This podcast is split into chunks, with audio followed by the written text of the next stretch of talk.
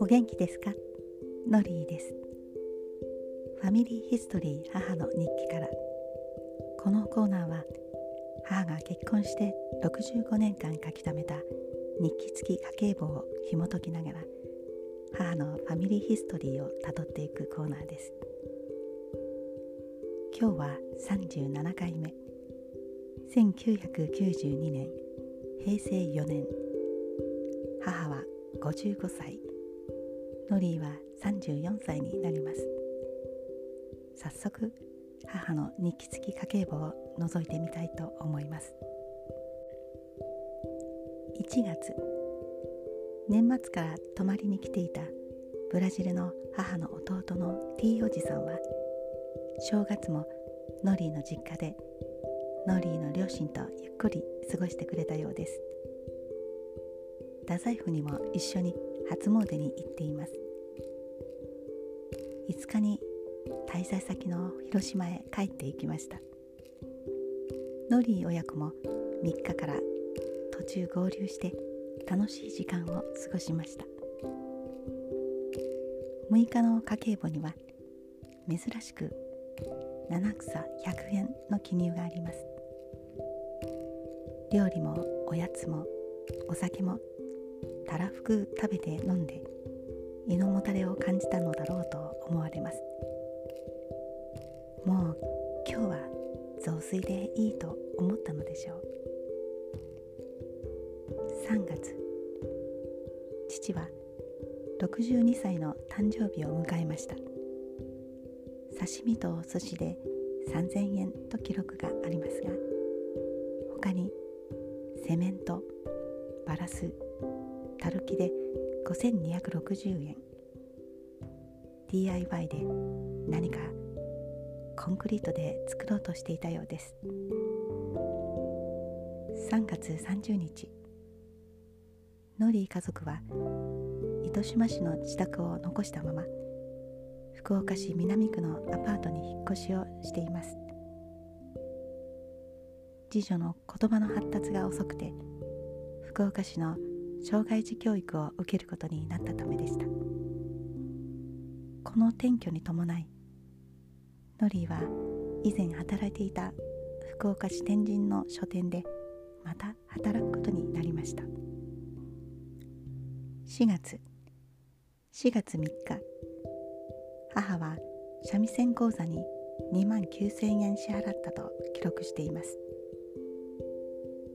母は父親からもらった唯一の形見の三味線の修理は前年に途中でやめています。肝心の皮はまだ破れたままになっていたはずなのですが講座だけは受けようとしていたのか私の記憶には母が三味線を習った記憶がありません。父は三味線にはとても反対していましたのでそれで結局一度も受講できないまま終わったのかもしれません。5月。5月2日にブラジル長男の愛おじさんの奥さんの姪っ子が遊びに来ました。まだ10代で日本の調理学校に留学するとのことでした。両親に代わってノリー親子でいろいろ福岡市内を案内しました。その姪っ子は今はすっかり大人になって現在は日系パラグアイ人の夫と共に日本で暮らしています。2人ともブラジルで生活した日々よりも日本が長くなっています。日本で生まれ育った子供たちも社会人になる頃です。5月19日。母は60歳の定年退職で辞めた病院給食の元同僚の皆さんと一泊で柳川の川下りをしています。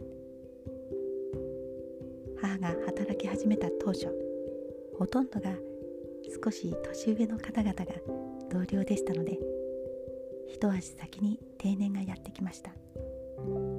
若い頃から長年一緒に仕事をしてきた母にとってはまるで親戚のような頼もしいお姉様方でした。ノーリーも弟のケニーもしっかり可愛がっていただきました。6月6月24日ノリーが痙攣発作で倒れたので母は見舞いに行ったと書いています。転居したアパートの近くに福岡でも大きな病院がありましたので受診しました。現在ノリーは看護師として働いていますが当時はまだ看護師ではなくて何かを受診したらいいものかすら分かりませんでした。結局脳神経外科を受診しました。その時に処方された薬の影響なのか一時期はまっすぐに歩くことができなくて排尿もなくて次第に体を動かすのも息をするのも苦しくなっていった記憶があります。今だったらわかるんですがとても危険な処方の仕方でした。薬を中断することで徐々に回復していきましたが悪夢のような経験でした。ノーリーはせっかく3月から始めたお仕事でしたが静養優先にして退職をすることになりました。7月ノーリーの収入があってのアパート住まいでした。その収入がなくなりましたので仕方なく糸島市の家を賃貸に出すことにしました。幸い借り主はすぐに見つかりましたのでその家に置いたままにしていた家具や荷物を一時的に実家で預かってもらうことになりました。7月10日両親は手伝いに来てくれたようです。この家計簿には記録されていませんが両親は孫の成長と娘ノリーの頑張りを信じていろいろと応援してくれました。今でも感謝しています。9月4日両親はフルムーン旅行に出かけています。山形県の蔵王に行ったようですが帰りにはブラジルアマゾンから帰国して日本に永住することになった T おじさんの家に遊びに立ち寄っています。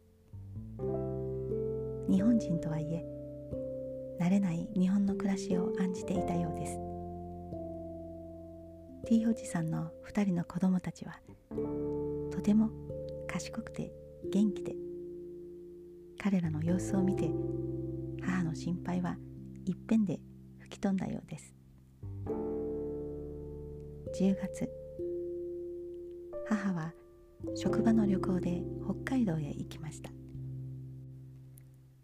母が北海道の観光地のお土産屋さんで買い物をしていると自分のかつての実家があった鹿児島の方言で会話をしている一行がいたそうです。知っ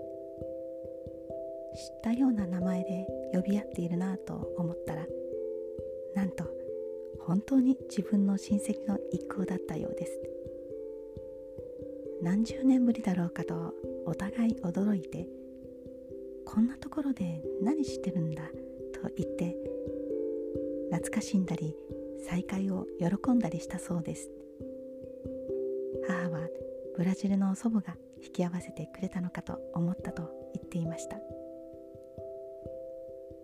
10月30日。ブラジル五男の R おじさんが研修で来日しました。同僚のブラジル人の男性も一緒に実家に遊びに来ました。阿蘇山へ一緒にドライブに行ったと記録があります。R おじさんは研修で来日するとブラジル人の同僚も一緒に連れてきました。日本人の家で過ごすのは楽しいと言ってくれるそうで恒例になりました。12月孫の保育園の発表会。母はいつも孫の行事ごとには喜んでやってきてくれました。モンテッソーリを取り入れていた保育園でした。教育に熱心に取り組んでくれました。慌ててお迎えに行くと「お母さんお仕事がお休みの日は無理しないで映画や演奏会へ行かれてください。お母さんたちこそ栄養が必要なんですから。そのように言われたのを覚えています。頑張っているのにうまくことが進まないことがよくありました。いつも自分の責任のように感じて気持ちを奮い立たせていました。それでノリーは無理をしてしまいました。この保育園の先生の言葉は神様の声のように感じられてとても心に染みたのを思い出します。12月30日は餅つき機を使って恒例の餅つきをしています。父も水加減などを上手になりました。大晦日は元旦のお掃除の材料ぐらいしかお買い物をした記録がありません。この年平成4年はバブルが崩壊と100歳の双子の金さん銀さんのブームでした。バルセロナオリンピックの年でもありました。いろんなことがあった年だったと両親は振り返ったことでしょう。母にとっては今年は2名の同僚の定年送別会がありました。あと5年すれば自分も定年を迎えなければなりません。あと5年もあると思ったのか5年しかないと思ったのか。